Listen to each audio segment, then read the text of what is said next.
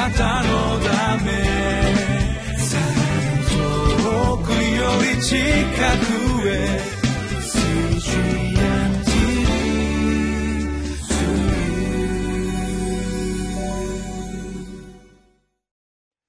皆さんこんにちは。リビングライフの時間がやってまいりました。私は東京ホープチャペルの牧師西田でございます、えー、今日はイザヤ書36章。1節から12節までの御言葉を黙想してまいりましょう、えー、今日のテーマは神の人に注がれるあざけりと非難の前ででございます。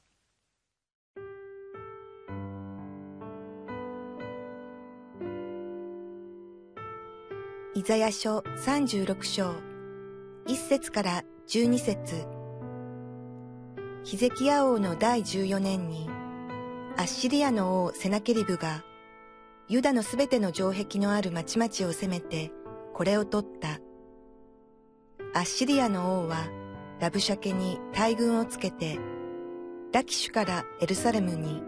ヒゼキヤ王のところへ送った。ラブシャケは、布さらしの野への王子にある上の池の水道のそばに立った。そこで、ヒルキアの子である宮内長官エルヤキム、初期シェブナ、及びアサフの子であるサンギヨアフが彼のもとに出て行った。ラブシャケは彼らに言った。ヒゼキヤに伝えよう。大王アッシリアの王がこう言っておられる。一体お前は何により頼んでいるのか。口先だけの言葉が戦略であり、戦力だと思い込んでいるのか。今、お前は誰により頼んで私に反逆するのか。お前はあの傷んだ足の杖、エジプトにより頼んでいるが、これはそれによりかかる者の手を差し通すだけだ。エジプトの王、パロはすべて彼により頼む者たちにそうするのだ。お前は私に、我々は我々の神、主により頼むという。その主とは、ヒゼキヤが高きところと祭壇を取り除いておいて、ユダとエルサレムに向かい、この祭壇の前で拝めといったそういう主ではないかと。さあ、今、私の主君、アッシリアの王と賭けをしないか。もしお前の方で乗り手を揃えることができれば、私はお前に二千頭の馬を与えよ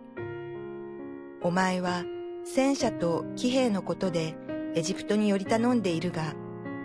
私の主君の最も小さい家来の一人の総督をさえ撃退することはできないのだ。今、私がこの国を滅ぼすために登ってきたのは、主を差し置いてのことであろうか。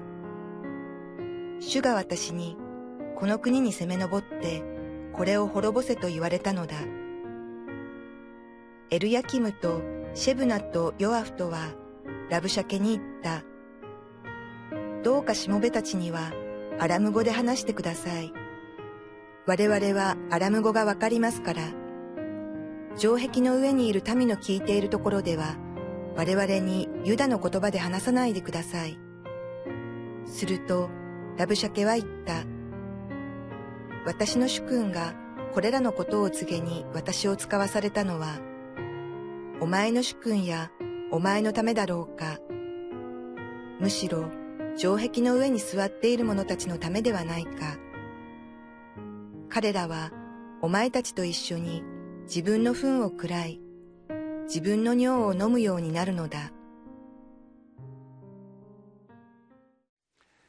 今日のイザヤ書36章の背景には当時イスラエルの人たち、えまあ、特にユダの人たちの苦境がございました、え、当時の王はヒゼキヤという王様でございましてすでに北と南にイスラエルの国が分裂し北はこの滅ぼされアッシリアによって滅ぼされそしてその滅ぼしたアッシリアの手が今度は南ユダ。ユダの方に手が伸びてきていたのでございます。ヒゼキヤはこのセナケリブによってアッシリアのセナケリブによって使わされました将軍ラブシャケの率いる軍隊に囲まれてしまいます。そして包囲されている中でラブシャケの非難あざけりの言葉を聞くことになるのでありました。え彼が非難した内容は何かというとえ第一に五節にえございますけども口先だけの言葉が戦略であり戦力だと思い込んでいるのかとありますがヒゼキヤという王様は口先だけの男だ。ということを民に知らせようとしたのであります。彼が言っているのはいつも口先だけで実際はその通りにはやっていないということであります。私たちクリスチャンも周りから中傷誹謗を受けることがあるかもしれません。そんな時自分の語っている信仰の言葉が非難されたりあるいは神の言葉を語っているけれどもそれがこの否まれる否定される。ということがあるかもしれませんヒゼキヤもそうでありましたさらにラブシャケが非難したことは何かというとエジプトに頼りエジプトと盟約を結ぼうとしているけどその相手のエジプトはそれを逆手にとってやがてお前たちを刺し殺すことになるぞということであります。相手で自分たちが助けの手を当時エジプトに求めておりましたヒゼキヤでありますけれどもその相手はあなたを裏切ることになるということを言うのであります。さらに3番目にこの神に頼ると言っているけれどもその神はこの非常にこの狭い神あなたたちが自由に拝んでいた偶像の祭壇とかそういうものを取り除かせて自分だけを礼拝しろというような偏境な狭い神ではないかと今度は神への抽象をしていくのであります。さらには4番目に10節にございますけれども、実は私たちがお前たちを滅ぼしにやってきたのは我らこそが主の命令によってやってきているんだと。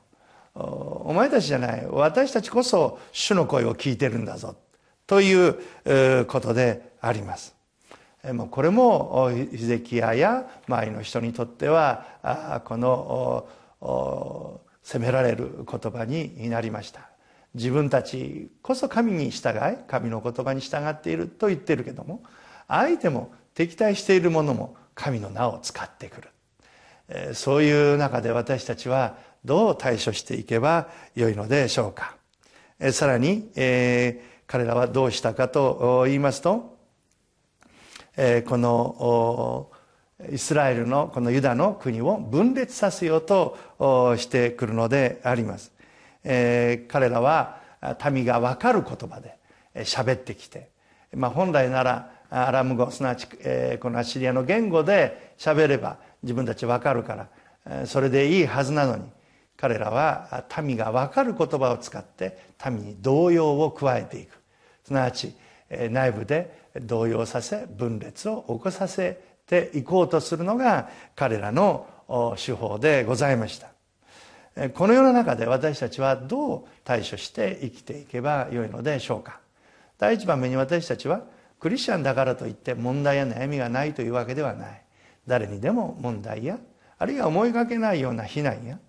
どうしてと思えるようなことも起こりうるんだということ。また信頼していた人から裏切られるということもあるかもしれません。でもそれは私たち人間に起こる出来事の一つでもあるということ。神を信じていても試練困難はつきものだということを私たちは覚えたいと思います。ではじゃあそれをどのように乗り越えていけばよいのでしょうか。それは神を信じているあなたの信仰をしっかりともう一度再確認することであります。あなたと神との関係。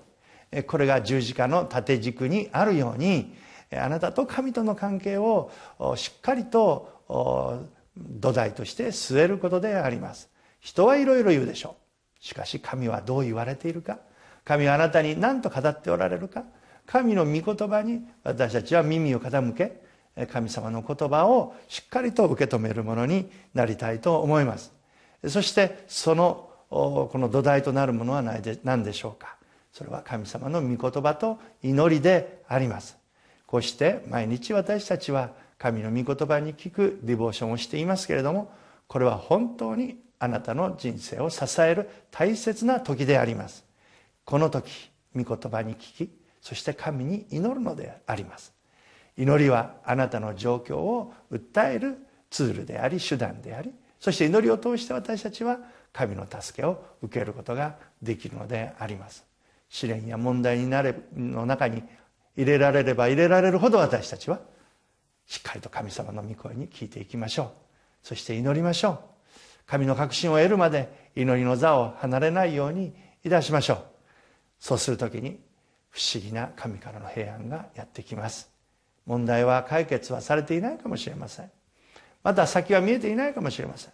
でも神の平安があなたを必ず捉えてくださいます。私が与える平安はこの世が与える平安とは違うと主は言われました。どうか今日もあなたに神の平安がありますように祝福を心からお祈りをいたします。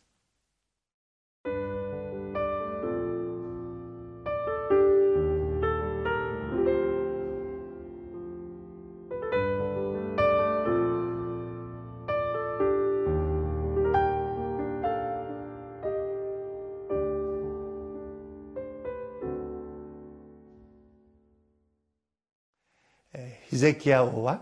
まさに四面楚歌の状況に置かれていました。中傷誹謗の中で彼は神の御前に祈り黙しました。ですから私たちも神に信頼して神の前に祈るものとなろうではありませんか。神の平安があなたのうちに注がれるようにお祈りをいたします。愛する主よ今お一人一人を囲んでいるさまざまな問題試練その戦いの中であなたの御声に耳を傾けることができるように。そして祈りの中であなたの平安と神様導きをお与えください。主の助けを信じイエスの皆によってお祈りをいたします。アーメン。あなたのため遠くより近く